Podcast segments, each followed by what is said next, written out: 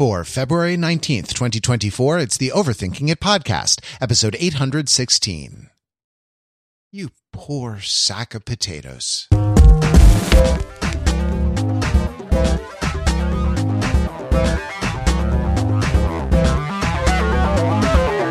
Welcome to Overthinking It, where we subject the popular culture to a level of scrutiny it probably doesn't deserve. The Overthinkers are your smart, funny friends from the internet. We're like a team. We're like a team who has come through a long season and reached the the the pinnacle of our careers, the pinnacle that of of our sports uh, uh, prestige and performance, and. Uh, then it all goes to hell and we decide it in the last 30 seconds of, of overtime in the in the thing. Yes we're talking about the super bowl. Super bowl l LX, I forget what number Super Bowl is. Is it either T A Y L O R? I think yeah. is the letters you're looking for. And that's a that's a Roman numeral for thirteen, which is Taylor Swift's favorite number. Her cats' names are uh, Olivia Benson, Meredith Grey, and Benjamin Button.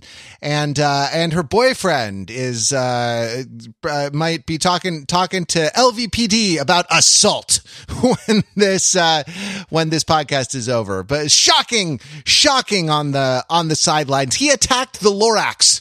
There was the Lorax standing there on the sidelines, speaking for the trees. For the trees have no tongues. And in comes Travis Kelce, uh, you know, hot as anything, hot as a pistol, and just body checks him. Anyway, I'm I'm getting ahead of myself. Uh, I'm Matt Wrather. I don't know what position I play on this team, but I am here with our quarterback, Pete Fenzel. Hello, Pete. How are you? You know, I'm doing okay, Matt. How are you doing? I'm. Oh, sorry. Uh, Should I be yelling in your face? Go, you're the quarterback. I'm the quarterback. You're yeah, not the coach. 20, 28, okay. 95, red left, red left. Um, yeah, absolutely. And and uh, one of the best tight ends ever to play the game, not Travis Kelce, it's Mark Lee.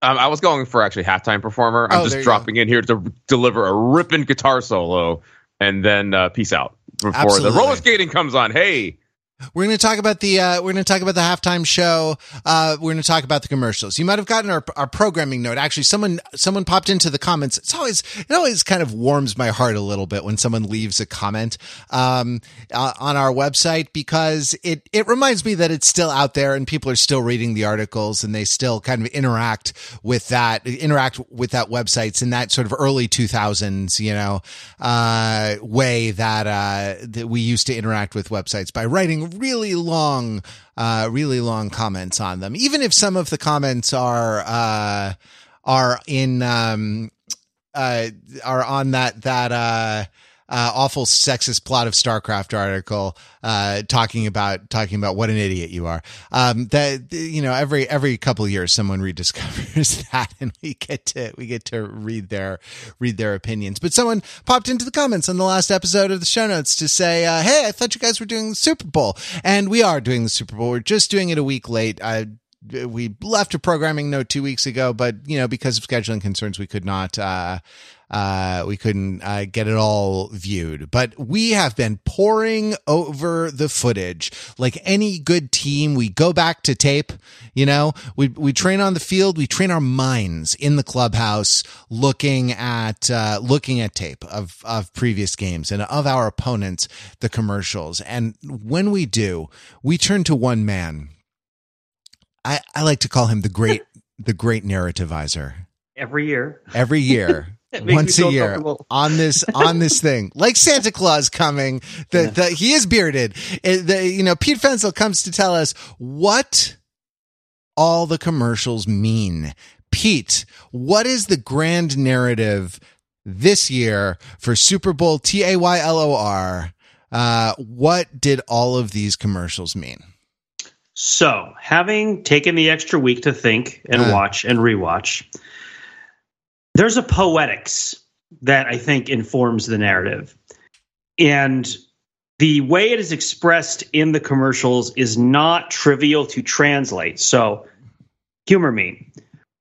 There is a space or a state. There is a state. I won't even, I won't, I will hesitate to even call it a state of being because the degree to which being is taking place in this state is not shown or knowable. And I think we could even argue that being is not taking place in this state, especially in some of the expressions that happen in across the Super Bowl ads. But across many of the Super Bowl ads, many of them, there is a state that might be being, it might not be being, but that whatever it is, is not in the presence of the current experience of the ad, right? Whatever the relationship is and the sort of watching and, and understanding and interpreting and relating the what the kayfabe, the constructed reality, whatever you want to call the immediate experience of the the ad being lived in the mind of the watcher. Mm-hmm. There is another state that is separate from this state uh, that is present or described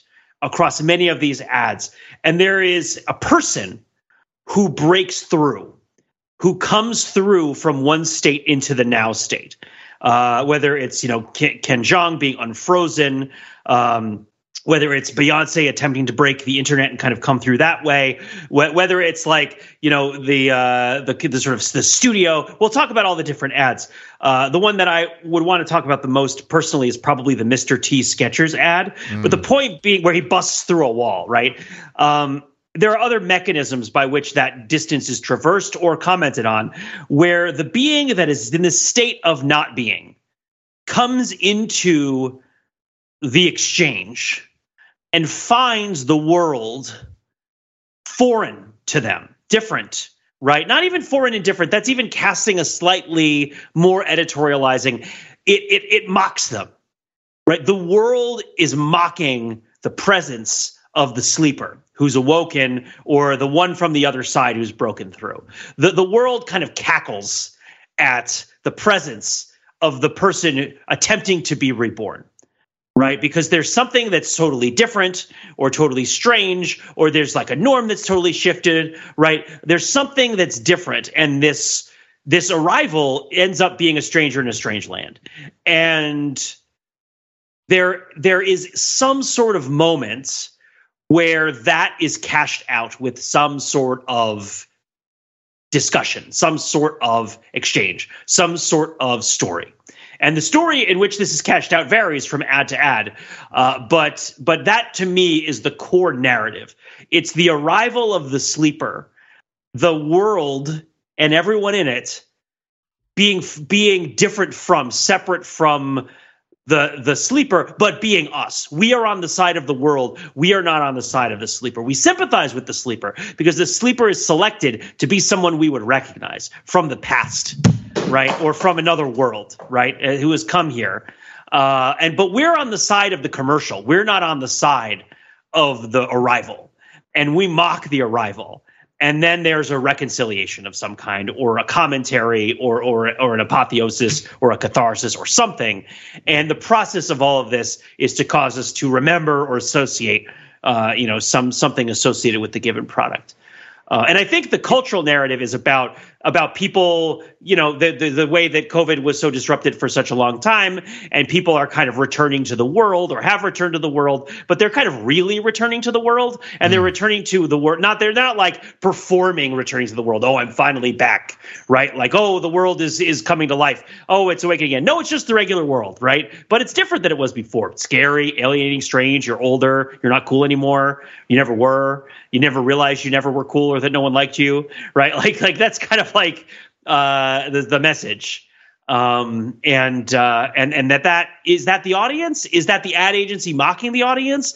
Are we being sort of set against ourselves with the idea that we're on the side of the product? I think that's part of where the deeper discussion would go. But that's my narrative for this. I, okay, I like this so a lot. I like gotta, this a lot. Yeah, I was just I was just, I was just, just uh, validate like kind of your post COVID like meta narrative arc there, and like you know it's just like as we progress day by day, you know, past the championship season, we kind of take it for granted as like, oh yeah, you know, like things are, you know, just gradually got back to normal. That like, but that's actually not how we experience it, especially with milestone events like the Super Bowl, right? Mm. Like successive it, turns of the wheel, right, allow us a moment to be like, whoa, wait a minute. February 2023 was quite different from February 2024, which in turn was also very different from February 2022 in terms of public health environment, you know, and just like, you know, how, like, I think it was like, even if it was like in New York City, at least, like, you know, uh, winter of 2022, 2023, like, you know, this time last year, basically, there's probably like indoor mask wearing still happening, right? Which is like practically unseen.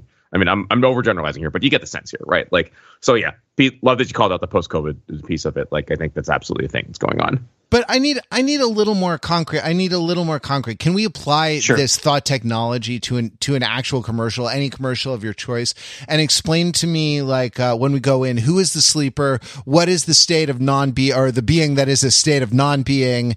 Uh, where's the mockery happening? And and uh, and anything anything like this. Help me help me understand this in more concrete terms. Sure, sure, sure. I mean, I guess the archetypical one is Ken Jeong's Popeyes commercial uh-huh. where Ken Jeong is like, "You've unfrozen me," where Ken Jeong has been frozen, and it's basically he's woken up into a future where he's greeted by these laboratory people, and he asks them a bunch of questions about the world, and what ends up, and, and they're all sort of confused by his weird. He's shot sort of from under his nostril as this sort of like weird, overly enthusiastic person, and the big reveal is that Popeyes has wings now. But actually, let me put that one aside. I'll pick the one that I want to talk about, which is Mr. T and the Skechers, okay. right? Which is so the interesting thing about the Mr. T Skechers commercial. There's no T in Skechers. Yes, there's no T in Skechers. That they, they invested the whole thing in trying to improve their keyword optimization. Right? like the, the, whole thing is about is about organic SEO, right? Which is like stop misspelling the name of our shoe so that we can capture accurate metrics on how this ad will perform. Right? It's like it's like basically like how many people Google Skechers? Well, the number will go up if we get them to not misspell it.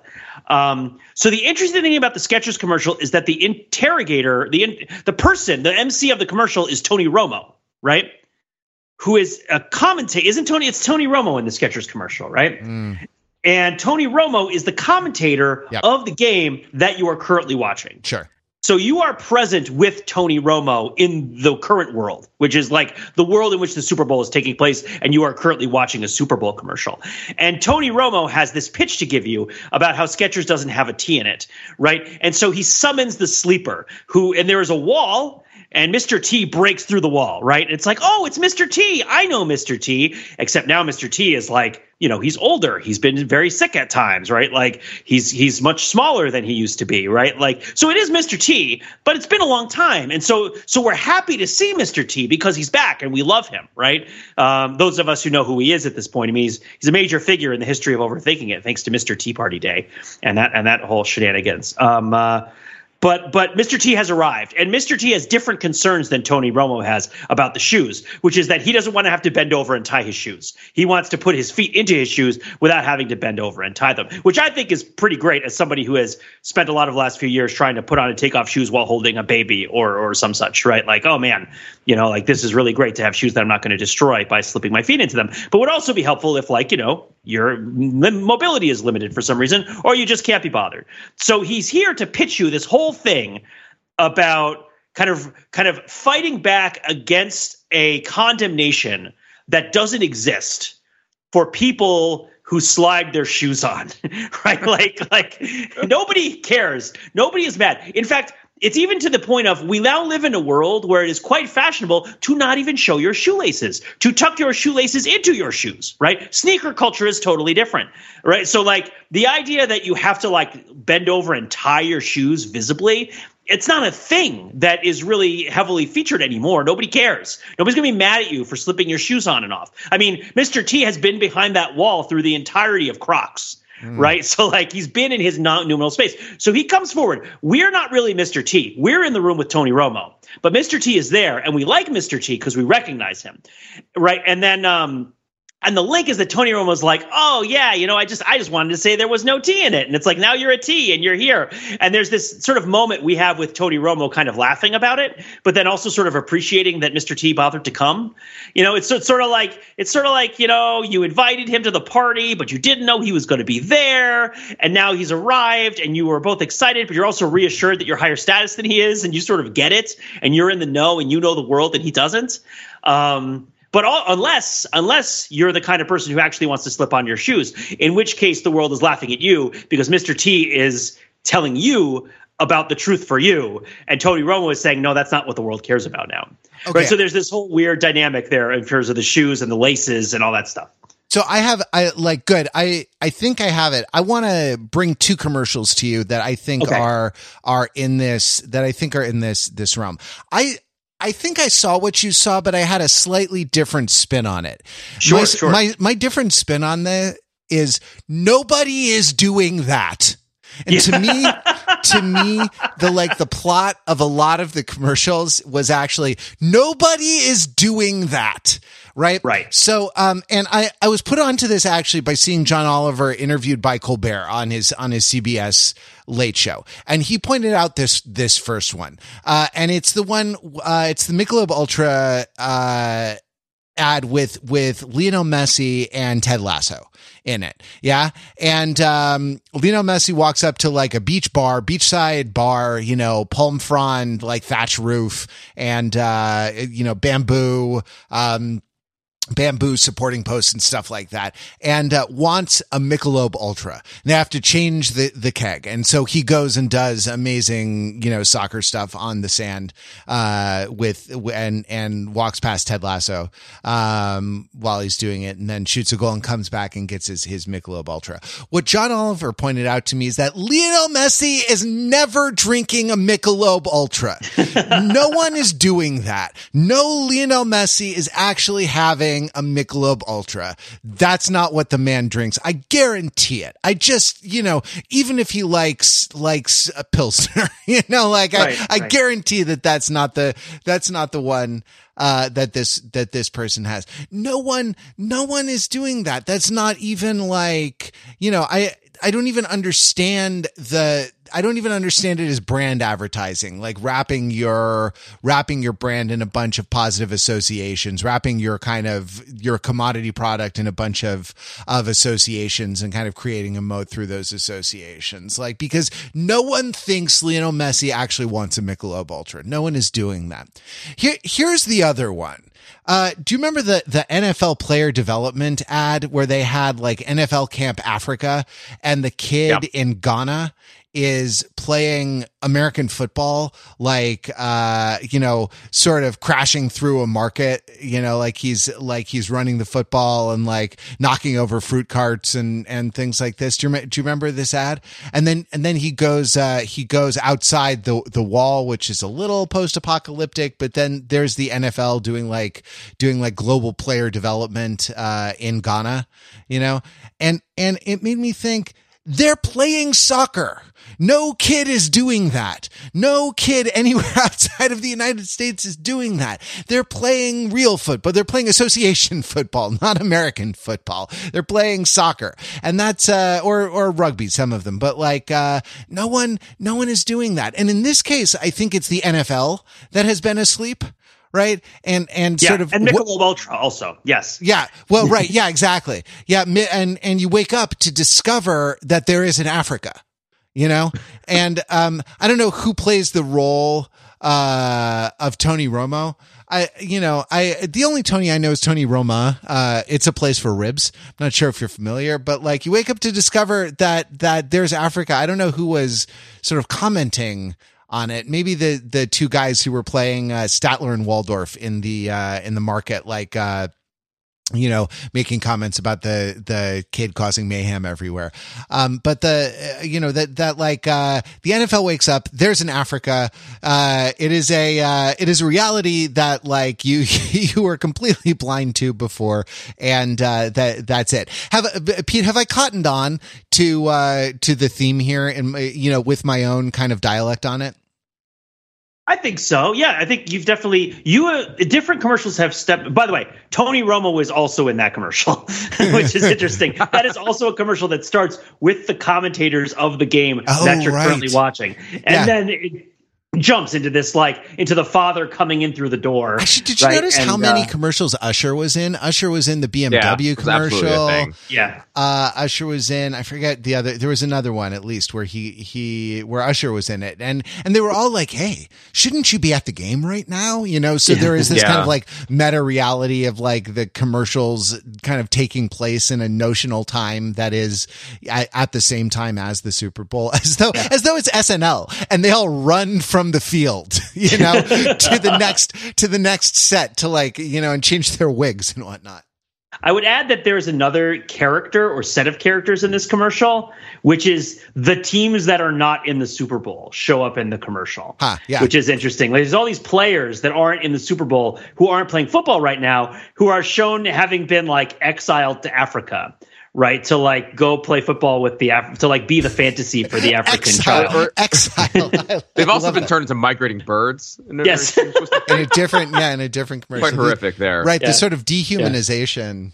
Yeah, yeah. That's like Sa- I mean, Saquon like, Barkley. I think is it. Is that him drinking a coconut? I'm not sure exactly. Actually, like if, the more you they think about Tommy it, DeVito in there. Tommy Cutlets. The, the darker uh, that is, really, the more you think about yeah. the the NFL like repatriate. Never mind. Um, actually, you know, look at what's not here is a is was also a really important theme, right? Because there was in the T-Mobile commercial where everyone is auditioning. They have the two guys from um from Suits uh the uh, you know big smarmy guy and and younger smarmy guy.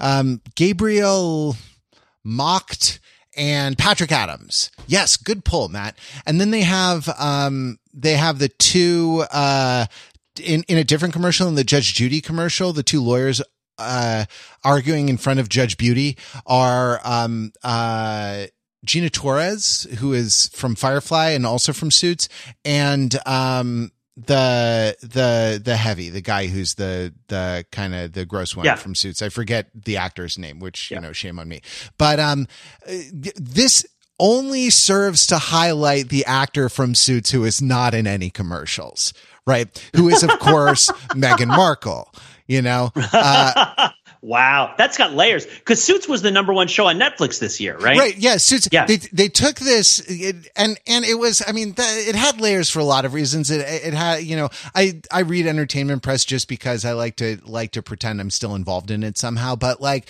it had layers because Net, Netflix was really really flexing with Suits. Um, the whole narrative with Netflix was like, oh, You're gonna rip them, man. Sorry. What's that? If you keep flexing with Suits, you're gonna rip your You're gonna- seams. well, it depends. Like it's the you know all of this uh this what who is the Thom Browne right? Like the really narrow tailoring, the the jackets that look more like shirts, right? The ankle pants. I'm just not into it. Give me a, a classic. uh Give me a classic cut, right? But the the um you know the thing with Netflix was Netflix when they started uh they started as a streaming service. They bought up a lot of you know unused inventory from producers and it was like ah this dumb money from silicon valley is coming to buy up all of our our scraps and and table table leavings right? Like uh like lazarus at the foot of the table. He longed to eat the the crumbs that fell from the the rich man's table. And like ah but but it turns out that that you know netflix took that and and grew a business that dwarfed all of them put together right? And and so it stopped uh stopped um selling you know, stuff to Netflix and everyone had to make their own streaming service. And now all the CBS stuff is on Paramount and now all the, the Disney stuff is on Hulu or Disney Plus and all the et cetera, et cetera, et cetera.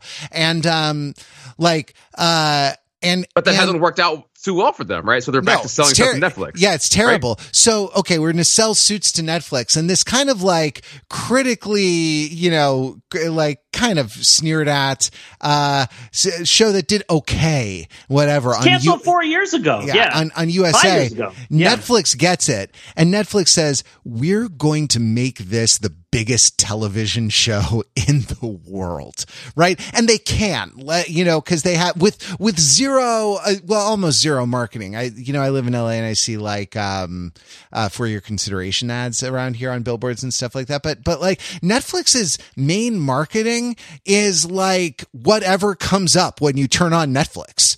when Yeah. you launch the, the when you launch commercials the, that play that are previews. Yeah, yeah, exactly. exactly. Right. And that's, you know, so that's, uh, that's what, what it is. And so like, I don't know there, I, sorry, I didn't mean to, that's a, the, a big digression. I, I didn't mean to hijack that much time, but I, I wanted to point out that, that like there is to that sort of suits becoming like the, the major show in, in America. There is also a big corporate story of, uh, you know, of kind of a sleeper, right? That, that returns, um, and, you know, to, has some, has some harsh lessons about what the, what the world is. And the, the sleeper is sort of the, the, uh, legacy media, the legacy, the legacy television production, um, business. You know, yeah, uh, is the Ken Jeong waking up? Yeah. Yeah, we want. we should get back to the uh, Ken Jeong um, waking up. You know, the the the Ur sleeper of this whole yeah.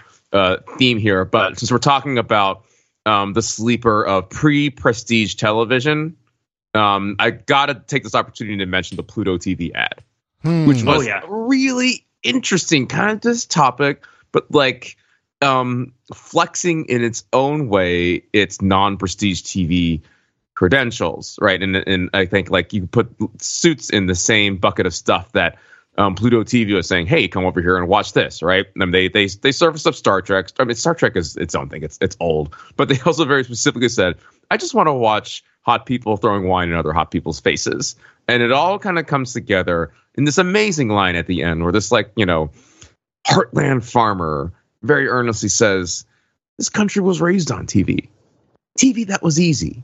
TV that was free.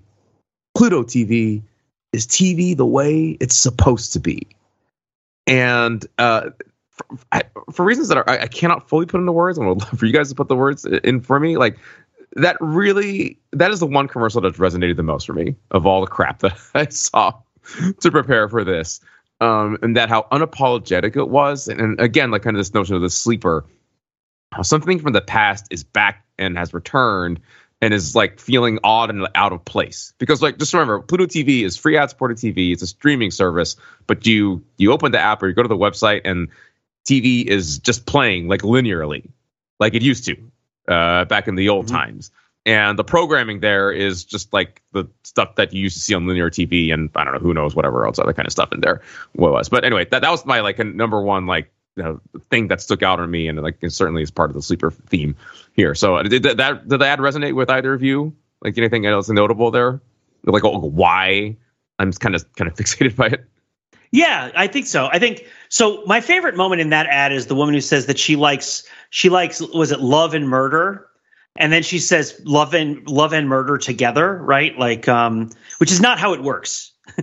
you know, like like she likes romantic shows and she likes murder shows, and then there's this this sort of play at the synthesis between the two that she mentions, which is I don't think that's really what people who watch romance and murder shows want. They want the bifurcation right? Like they want the different shows that do very different things, but it brings it into this synthesis. It's it's really like and that felt to me intellectually like a similar exercise because you're applying, you know, Hegelian cultural rubric. A lot of this is a Hegelian cultural rubric where like, what is the sort of spirit of the people, right? And then let's all laugh at the idea that there's a spirit to these people. The, Welt, the, we, Welt, the Weltgeist. The, yeah, right? what's, like, the, what's the Weltgeist of America? And it's like, yeah, yeah, yeah.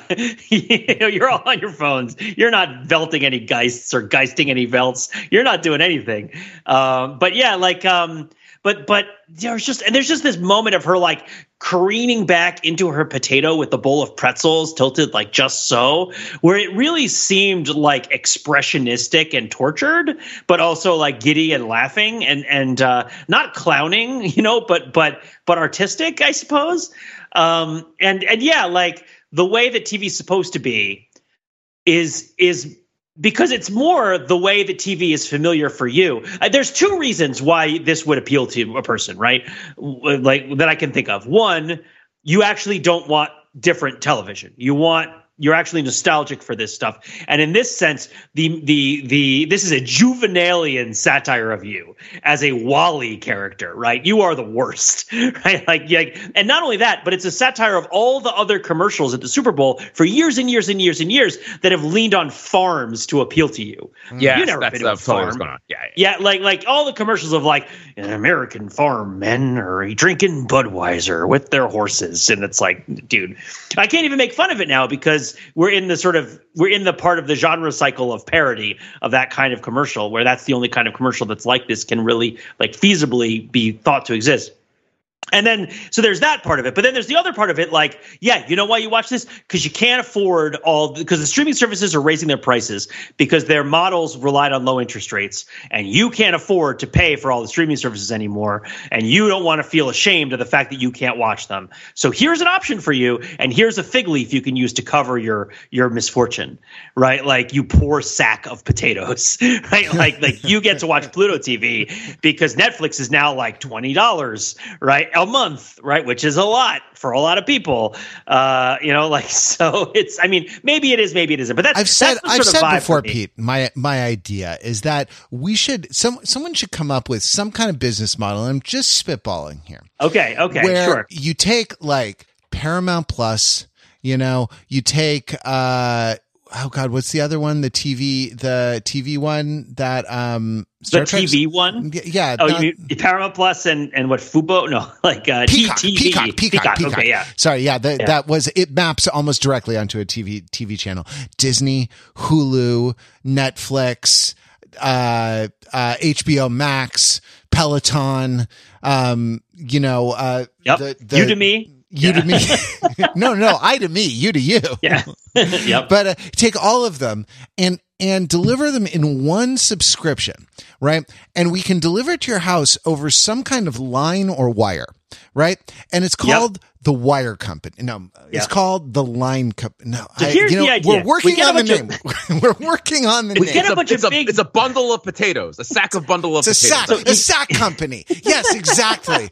It's a sack You take company. a bunch of blankets and you tie them to ropes and you put the ropes on sticks and you attach the sticks to boats. And that way the boat can reduce its emissions by sailing on the ocean using the blankets. Using the sailing. blankets. There you go. oh my god. I see. Yeah, I saw that one today. That was fun. Uh, but yeah, I know what you're saying, right? Yeah, it's like uh, but that, that's that's my thinking about it. But right? yeah, that, no, Netflix Netflix is like two hundred fifty bucks a year. If you, uh, you know, that's almost twenty five percent of what it costs to have the New York Times delivered. No one can pay that. Sorry, it's the magazine. It's a little callback to the magazine episode. Oh yes, yes, ago. for sure. Well, because the point is that the value proposition for the product is is behind this veil of satire that right like what exactly you would actually want to get out of the product is not being described to you in good faith. It, you know it's being it's being like viewed through a lens darkly right? Like sure. like why would you actually use this? Uh, and that's fine you know that, that, maybe that's what works because they're not these are not plays for like trying to actually get you to buy it right now right? Like there's a lot of stuff that's going on yeah. uh, with these advertisements. I mean mark i'm surprised you didn't want to talk about the arnold commercial I mean, I do, but yeah. like before we do that, like let, us let's, let's just wrap up the whole oh, like yeah. uh, sleeper theme. Um, and well, because he's a sleeper is, too. What's up? He, he, you're right, he is. But let's talk about Ken Jeong and the Popeyes chicken wings. okay, second, sure, right? sure, sure. Like a, a, key detail, by the way, and, and tell me if I missaw this, which is that there's like a title card or, just, or, or, like a label on his freezing pod which says that he was frozen in the 70s. Just like a uh-huh. strange uh. detail put in there. Um, but like that's his frame of reference apparently right? And he's unfrozen now in 2024, I believe, specifically because like you know his instructions before he went into the pod were like, "Wake me up when there's something good," like when you know when when Popeyes has chicken wings or something to that effect.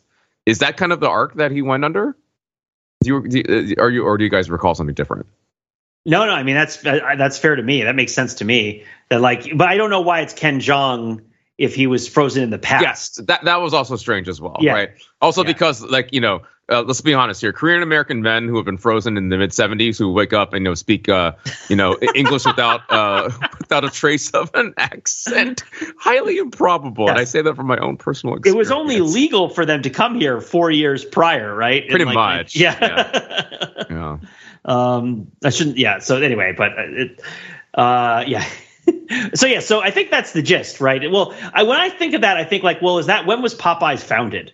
Is he like from when Popeyes was new?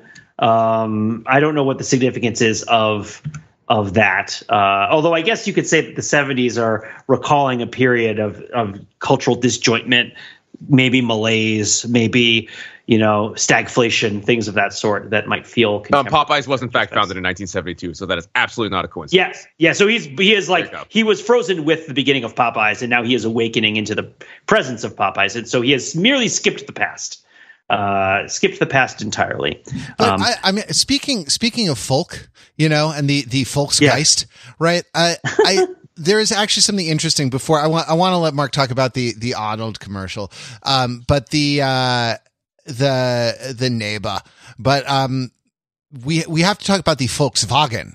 I think, right? Because the Volkswagen commercial with the, the Neil Diamond song, right? And all the, the archival footage, all the like the, um, you know, historical looking footage was sort of, sort of positioning Volkswagen as a, as a heritage American brand right? Yep. In in a way mm-hmm. that the sacks of potatoes were doing it, and that is kind of like laughably not the case. you know, if you like, if you know, uh, you know, uh, remember, remember the Treaty of Westphalia. Uh, if you know why it says Westphalia on the side of of uh, you know Volkswagen buses, or at least some models of them, like that's you know that that that this is this is an interesting. I mean, this is an interesting thing that is kind of going going in this, uh, that is going in this. I, this one, I hope, I guess, like, uh, Volkswagen is hoping that, that you are asleep. uh, it's not so much the, the er sleeper as the you are a sleeper.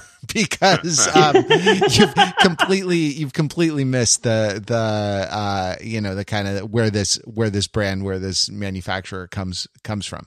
Um, uh, Mark, all right, get let's get a little Arnold before we talk about Usher. Yeah, I'm, I'm here for it. Yeah. Matt, Matthew, I'm here to talk about the Arnold commercial.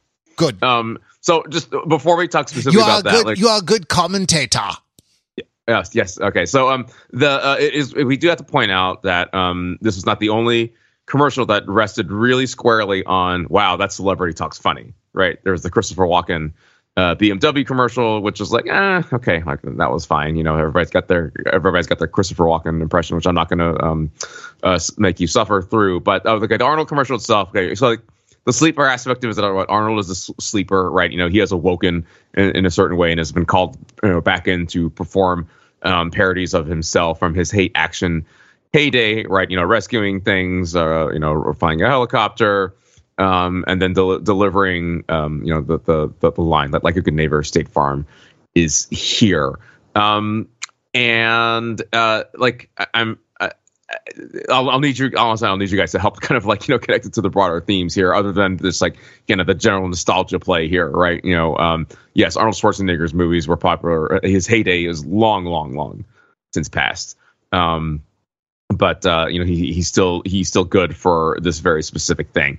Um, uh, just like uh, before, before I turn over to you, like uh, the, I will just like add, by the way, like the weirdness of Arnold Schwarzenegger, you can't understate it, right? And like, um, what's important about that is like, you know, there's this sort of moment can only happen once. Then this moment, I mean, like um, mass media coming along, um, kind of the creeping internationalization, and someone breaking through um, kind of the, the the the barriers presented by Cold War Europe and exploding onto the American scene in like special effects driven um, genre fiction, i.e., the Terminator, um, and then him going on to, of all things, become the governor of California and become this meta pop culture character, right? Like that's gonna happen. Like that is a once in a lifetime, once in, once in a like you know human history sort of thing. And so he is here. He has he has broken through like you know, from Austria, post-war Austria, through the Cold War, um, you know, through the advent of modern media, um, and uh, and he's here. He hasn't gone anywhere. He's here. He sort of went away. He went to sleep and he came back. Did he come back? Mm. He'll always be back. What's going on here, Pete? Tell me. So the most important thing about this commercial is the shirt that he's wearing. uh, is, is, that's my take on it. So so again, there's there's this obfuscation of like what the point of the commercial is because we're spending time uh, with the alienation of the person who's arrived into the world. Uh, and there's this idea that like they don't even know that Arnold talks like that, right? Like they hired Arnold to be in the commercial, and they don't even know that that's the way. there you go. Yeah, it's it's some young Gen Z dude. Yeah, who doesn't even know that, with Arnold's yeah. oeuvre. Exactly. It doesn't even know that Arnold Schwarzenegger actually does talk like that, and, and that's the way that it should be pronounced. Um, and the way the reason I say it's about the shirt is because the brand proposition here is that these guys wear this outfit that's the sort of casual outfit and it's supposed to differentiate them from other insurance companies where you expect people to be more buttoned up less familiar like both either like totally not caring or like way too formal right? And so there's this sort of like mid-level sort of comfort vibe that they go for. A lot of insurance companies have people who dress like this. It's a very common way to dress if you work at an insurance company. But but uh as in like a a polo shirt like a like a golf shirt and and uh, and chinos of some kind or some sort of like untucked sort of also notably. Uh, yeah, yeah, there you go. Um, there you go. So yeah, so but the fact that you're putting him in that that is a that is part of the sort of stranger in a strange land experience here is that Arnold is dressed like a State Farm agent. And and in that sense the contrast there to them I would assume is a big part of what is happening uh, that that that seems to me to be a big part of the story. Is one the Gen Z people don't know that Arnold has this thick accent that is sort of trademarked to, his popularity and one of the big reasons you would want to have him on in the first place. And so they're giving notes for him to get rid of it, uh, even though they're still having him on the thing, uh, which is a, a, a hexscape, right? And the second one is Arnold is being dressed in the manner of their sort of trademark uh, representative person, which is drawing a similar sort of difference, uh, you know, of like you know uh, polo shirts versus notional non-polo shirts, uh, which are actually also polo shirts that the other shirts companies are wear. But then there's also the idea that what are they going to change the tagline? Is that what the big reveal is going to be? Like the big sequel is that they're going to make a different a different tagline that Arnold will be able to pronounce with his accent because it won't involve like a rotal R. Uh, like, like is that the idea? Uh, like what's going to happen on February 11th is like, oh man, we're not going to call like a good neighbor anymore. It's going to be something else. That that I'm curious about is that are they are they changing themselves? There's just this this idea that you're really concerned about State Farm, like that you care who State Farm is, you care what they do, and the story is about them. Uh, and Arnold has sort of shown up and is being subordinated into the story about State Farm, which I think is also interesting. Right? Yeah, um, it's it's it's an instance of like, uh, you know, you you think I'm trapped in here with you, but you're actually trapped in here with me. Yeah, you know, right? Like uh, as to who's who's um, I whose brand gravity, right, sort of wins the day. You know, yeah. um, I the the thing that really I couldn't watch this commercial for analysis because it is totally clear to me that Arnold did not spend one day on set with the rest of the people and that he's he, he's like computer graphics in uh, to this commercial. I'm gonna yeah. put I'm gonna put this you the YouTube uh, link for this commercial on the like the official State Farm marketing YouTube channel um, in the show notes for this episode. Now I, I want you to go and look look shot by shot how the shots are constructed so that uh, like in wide shots, uh, the stand-in's face is obscured. The Arnold character's face is obscured. Um, there's a lot of narrow shots of like, you know, close-ups on things. He's running. It's a shot of his feet. He's flying. It's a shot of his hands doing, you know, operating the controls. Um, and in the two shots, look at how the eye lines don't match. And then in the two shots, look around his beard, look around his jawline and just observe how, uh, it's, it's just weirdly painted in. It's just like oddly one of those things where you like Photoshop and then you just like use the smudge tool a little bit around the edges of the of the thing that you're you're pasting in in order to make it happen. And I just couldn't I couldn't watch the rest, right? I, or I couldn't like watch it for anything anything else but that because it was so clear that like everyone else was on set for this commercial and like uh you know Arnold like took a couple of iPhone videos, you know, uh from the from the the changing changing room at Gold's Gym or something like that, and they just pasted his face onto the thing. You're totally right. I'm watching it as you're describing that here, and uh, now that I see it, I absolutely it's uncanny, it. right? When when you watch it, it's like uh, it's like everyone is starring in the State Farm commercial, and and Arnold is is starring in the Polar Express. Yeah, and the you killer know? for it also is that he's also not in the same actually in the same shot with Danny DeVito at the end of the movie theater, when like ostensibly they're supposed to be having an intimate moment. Oh yeah, I didn't even see reunited yeah. with each other. Didn't even see that one. Yeah. It's a, it's uh, a, it's all, it's all hexscape. Yeah. As Pete, as Pete's mentioned earlier. Headscape communicator, man. Mm. is it time? Is it time to turn to our? Uh, is it time to to uh, turn turn our attention to the halftime show? Unless you want so, to talk yeah. for 20 minutes about Ben Affleck, which I don't think anybody here wants to. oh my! I love gosh, the dunking yeah. stuff. But let, us talk about the halftime show. Let's talk about the second best uh, retro hip hop performance that takes place in the Super Bowl, which was Usher and not Ben Affleck.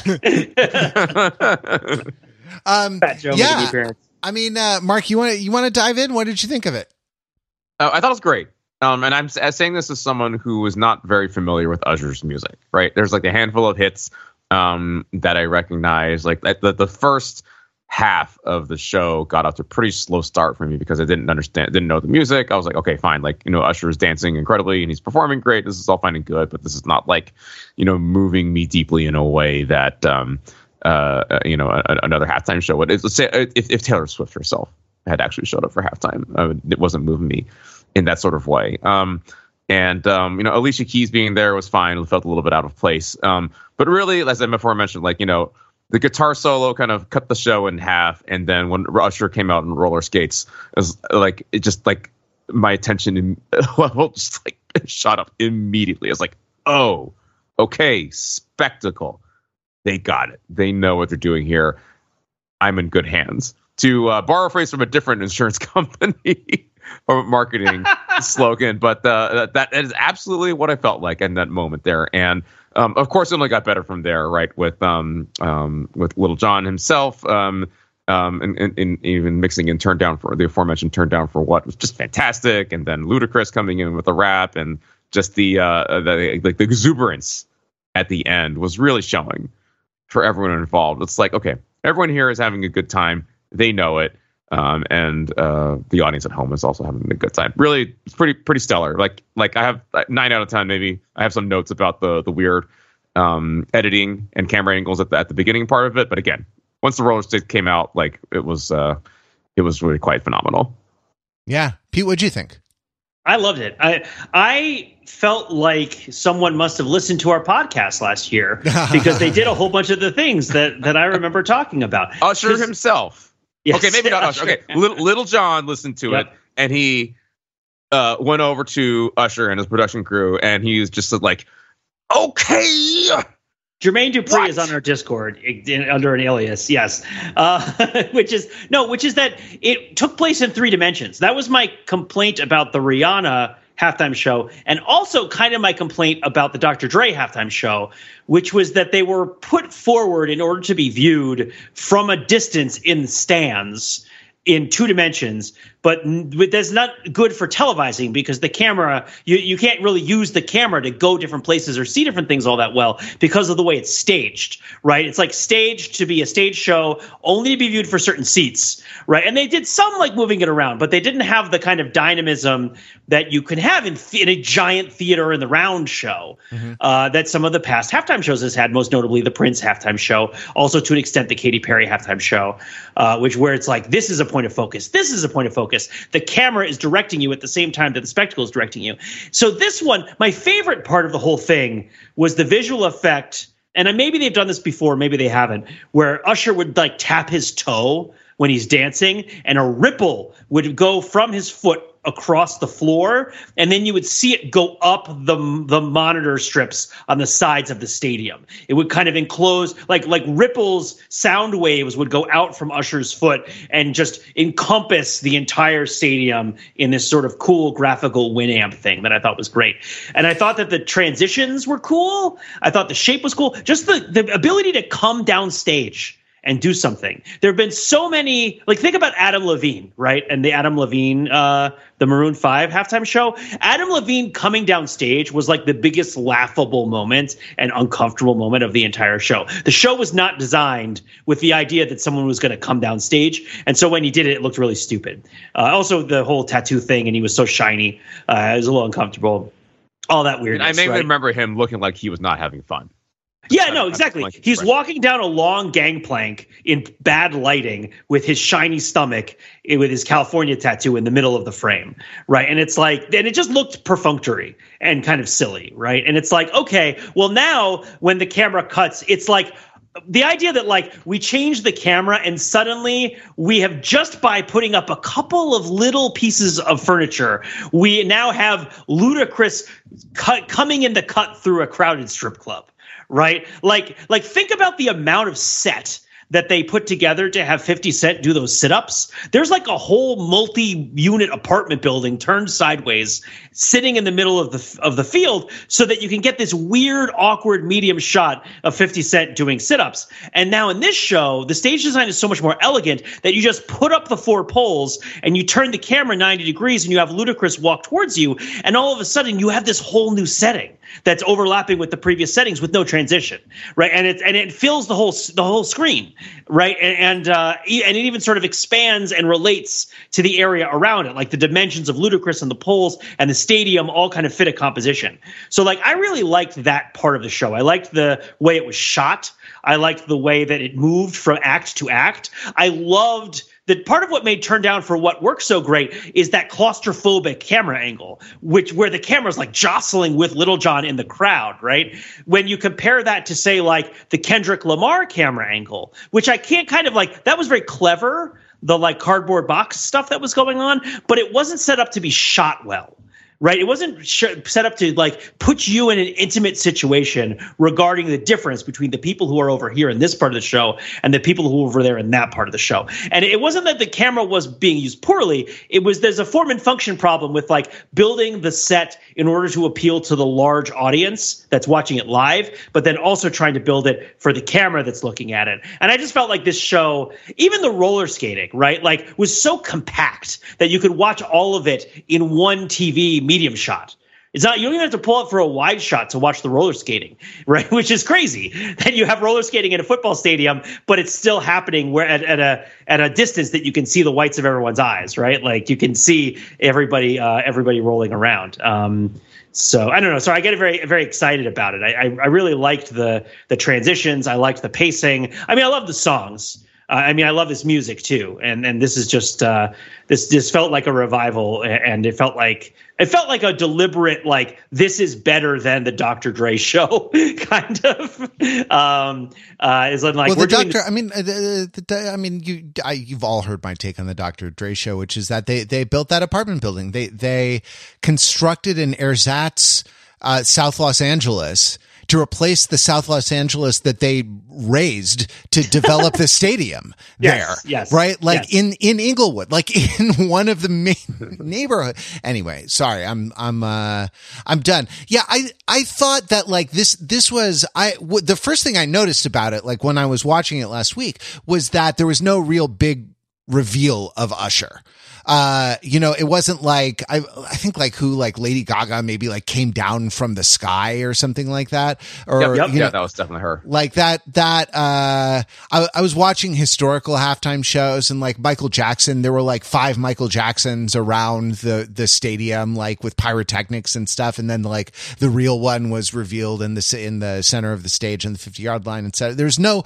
real moment like that. And that I think that was a signal, right? Like that was that was really kind of a gauntlet thrown in ter- in terms of like what the artistic goals uh, of the like the visual presentation of this are, are, going to be, and it was going to be like it was going to be intimate. You know, it was going to be on a on a human scale. There was some stuff that was shot from a little farther back, largely that in, involved the the drum corps that was there or the marching band that was there.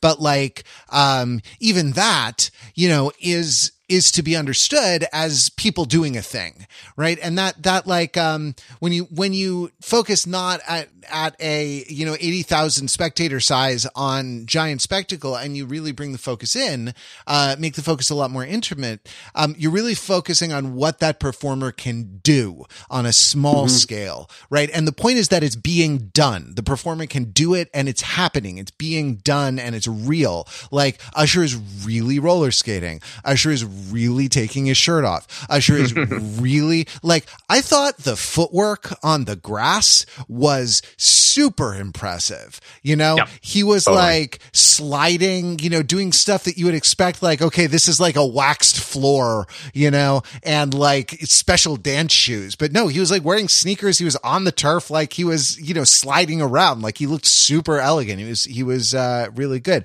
Even the little, the little crack note, like everyone was talking about, Alicia Keys, a Note, missed a Note. No, she didn't miss a note. She kind of, her pitch was right. She kind of cracked in the middle of it, but it was a sign that she was really singing, right? It was real. It was, it's something that the performer can do and it was being done, uh, there. It's a human, it's a human voice. Um, and, and then finally, last, the, the image that I've chosen for the, for the kind of the, um, poster image for this and, and unless the NFL like sues me because remember uh you know images uh videos accounts of the game are all copyrighted uh by the NFL so we're we're that's why we haven't talked about the game at all. Um but it's it shows the uh it shows the the final shot of the of the halftime show that was broadcast on uh you know at the as they're kind of pulling away at the end, the very last, uh, yeah. Uh, and it looks small right? It stretches maybe from like 135 to the other 35. You know, it's not kind of dominating the whole field with a, with a giant set. It's not like a huge palace that's like a hall of funhouse mirrors like the Weeknd had. It's not tall, you know, it's not built up big. Like one of the, the strategies that you, that you can use for creating spectacle in a space like that is to build up big. And it's not, it's one, it's one thing. And I don't know if you noticed, like the decking was bouncing during the last couple numbers when everyone was standing yeah. together and kind of bouncing up and down. It's part Those, of how they communicated the exer- exuberance of the moment. 100%. Like, but I also was a little scared for them all on those, you know, that deck that is four by eight pieces. It's got like truss underneath to like, to hold it up. And, and like, they were, it was really trampolining. And I, I thought like, you know, t- tragedy struck Las Vegas when the nation's leading lights as performers were, you know, all crushed underneath a collapsed, uh, collapsed stage set. But, um, anyway, so this, I, ju- I just thought it was a pro wrestling ring that they'd repurposed. like, yeah, it's got the springs underneath it. It's awesome. It's a sprung floor for dancing. Yeah. So like, look at this. I mean, you, if you don't see it in your, in your podcast app, go look at the, um, uh, go look at the, the homepage of overthinking it where the whole, uh, where the, you'll see, I think the top the the top featured slot is for content merchandising is the the podcast.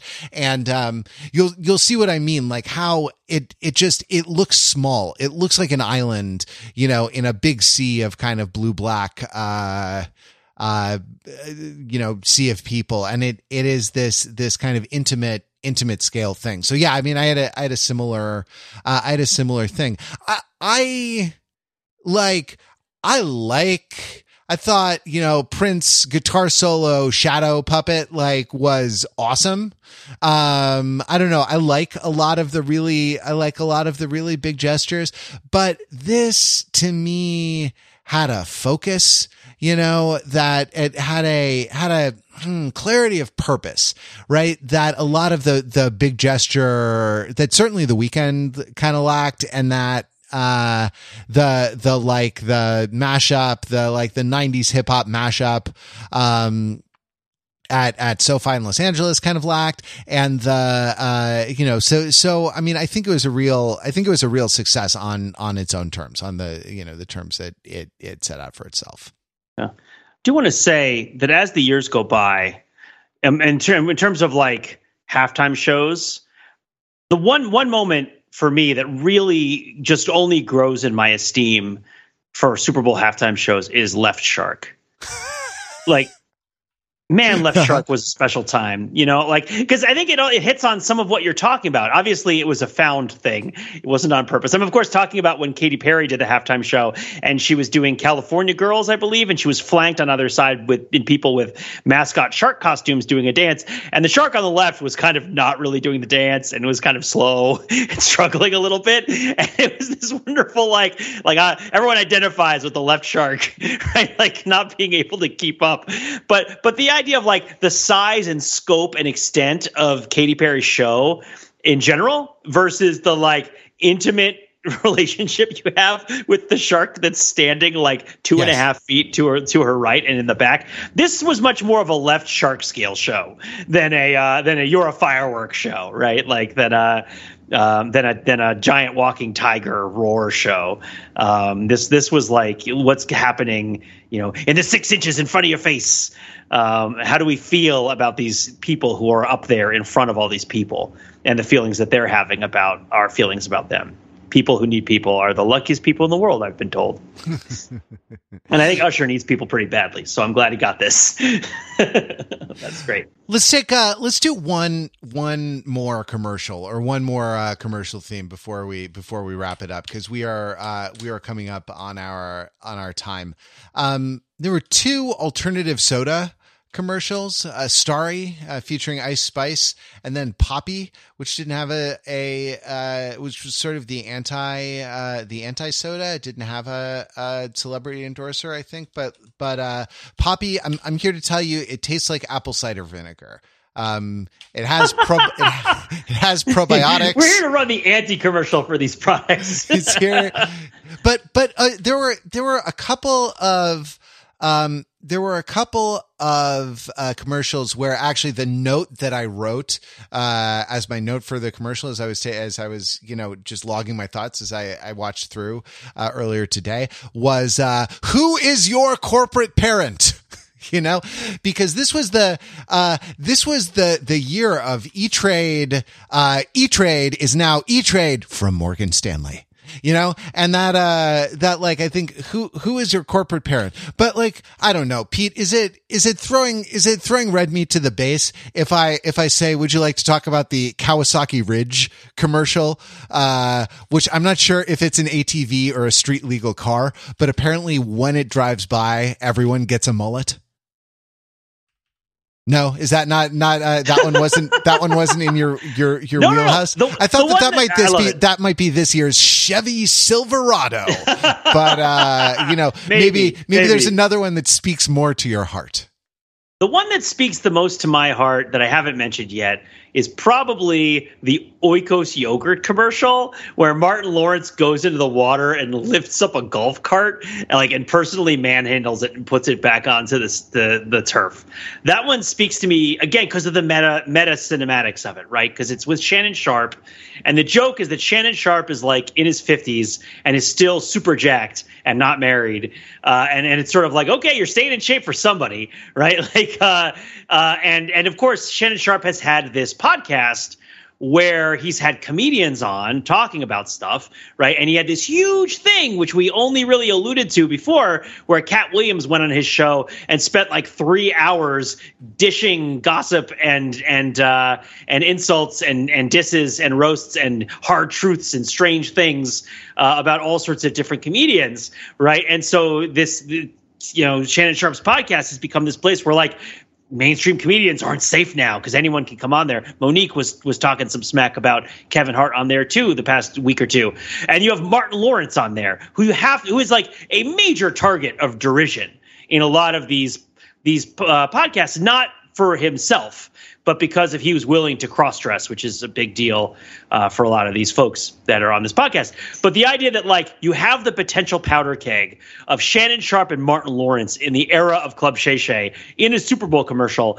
And they're going to talk about yogurt, and, and and Martin Lawrence is going to have superpowers, which is like such a total left field from what you would have expected from the setup. It's like it's almost like they're punishing you for knowing the lore, right? Which I think was something that I really connected with, which is the idea of like the more you know about the context of this commercial, the less you're invited to participate in what the commercial is doing. And that I did really appreciate. Uh, although I should rewatch that Kawasaki commercial because it didn't register with me. Maybe I maybe my eyes weren't on it when it was on the TV and I missed it. But uh, if there really is something so exciting that it can John Stamos your hair just by proximity, well, I mean every every every American ought to get off the get off the couch and get one, right? That's uh I know what I'm with the money we your... save for watching free television. Right? I know what I'm getting you, Peter. Kawasaki Ridge looks yeah. like an ATV. It looks like uh looks is like, it like a Polaris slingshot? What is it? Is it a is it an ATV? Is it a I don't know if it's a if it's a car, if it's an automobile or if it's a uh if it's an if it's an ATV. Probably varies by state, right? Oh, it's a side by side.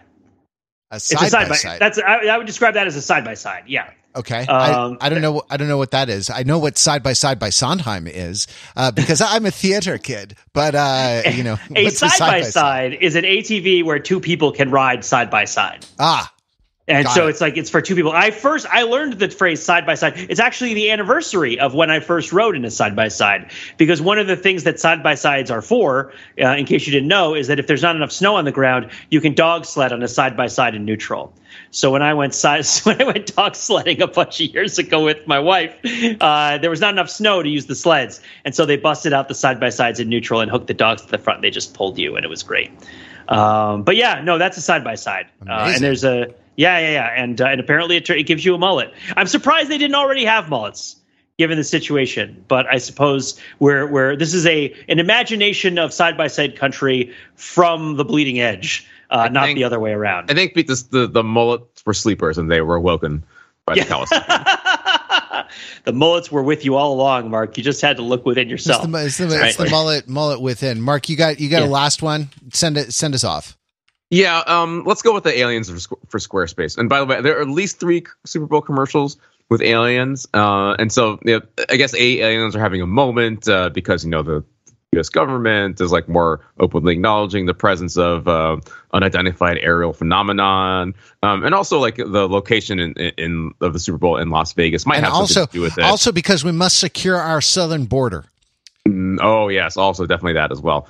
Um, and I guess what? Uh, let's just like let's. I want to call back one of the earliest um, overthinking it Super Bowl um, uh, kind of thought technologies uh, or kind of big ideas or trends that we had uh, coined. I think that we coined, which is um, bad things happen to people who use our products, right?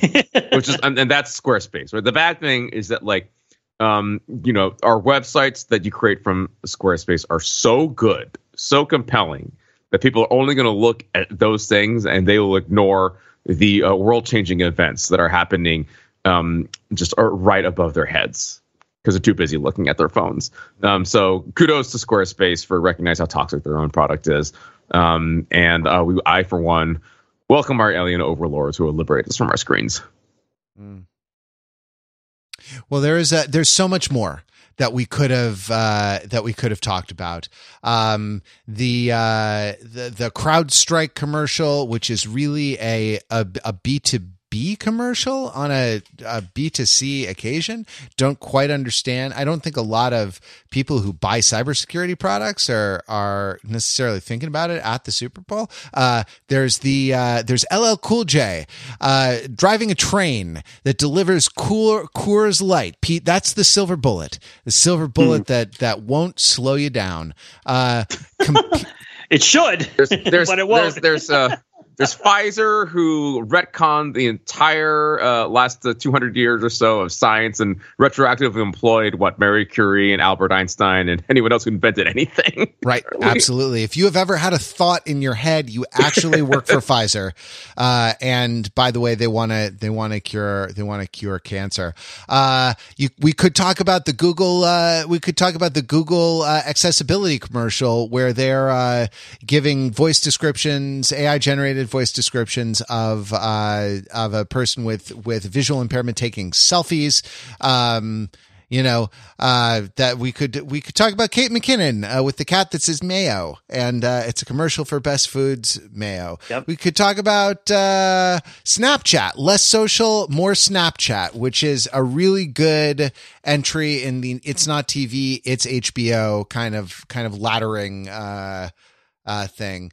Um, you know, I will. Uh, I will say Mario Lopez ate Chris Pratt's lunch because that whole Pringles thing is just a lamer, less committal example of that wonderful Colonel Sanders uh, Hallmark movie that they did, or Lifetime movie that they did, right? Where Colonel Sanders was the cook and had the torrid affair with the the woman, the the heiress, right? And then the other guy, and the secret recipe was stolen. Do you guys remember all that stuff?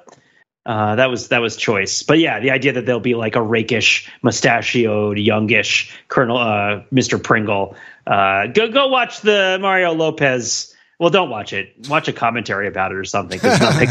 go back, go back and listen. Go back and listen to us. We had we had competing Jesus ads. We had. Yes, uh, we didn't even talk know, about that. Something. We uh, talk about that. Something. Uh, let me see. I, I, search LLC in my notes. Yes, there you go. Uh, he gets us LLC. LLC, by the way, is a for-profit. Uh, you know, uh, corporate structure um, about washing feet and uh, what and and uh, this is one that got got me to write as in my notes. Who is your corporate parent? Um, yeah. But we also had Mark Wahlberg doing a spot for Lent. Uh, that was, uh, you know, that was uh, another good. There's so many we could talk about, but we're not, uh, we, you know, we don't have unlimited time. So come on, come on into the Discord uh, with us. You know, uh, d- d- send me send send me an email at podcast overthinking.com if you want to invite to the Discord, uh, and we'll uh, we'll talk about some more Super Bowl ads in there. I appreciate everybody listening. Thanks very much. Thanks to Pete and Mark for uh, you know one week belatedly doing all doing all the reserve reading, going through all the commercials again and uh, and talking talking this uh, talking this through. And uh, we'll be back next week. Until then, uh, you can visit us on the web at overthinkingit.com, where we subject the popular yeah to uh, a level of scrutiny. It, it probably, probably, doesn't, doesn't deserve. deserve.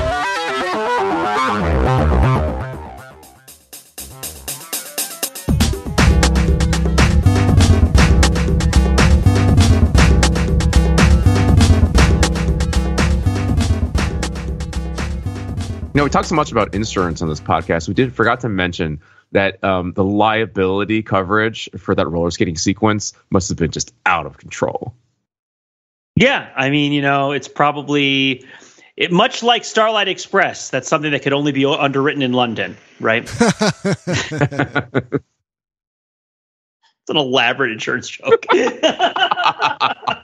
elaborate roller skating joke.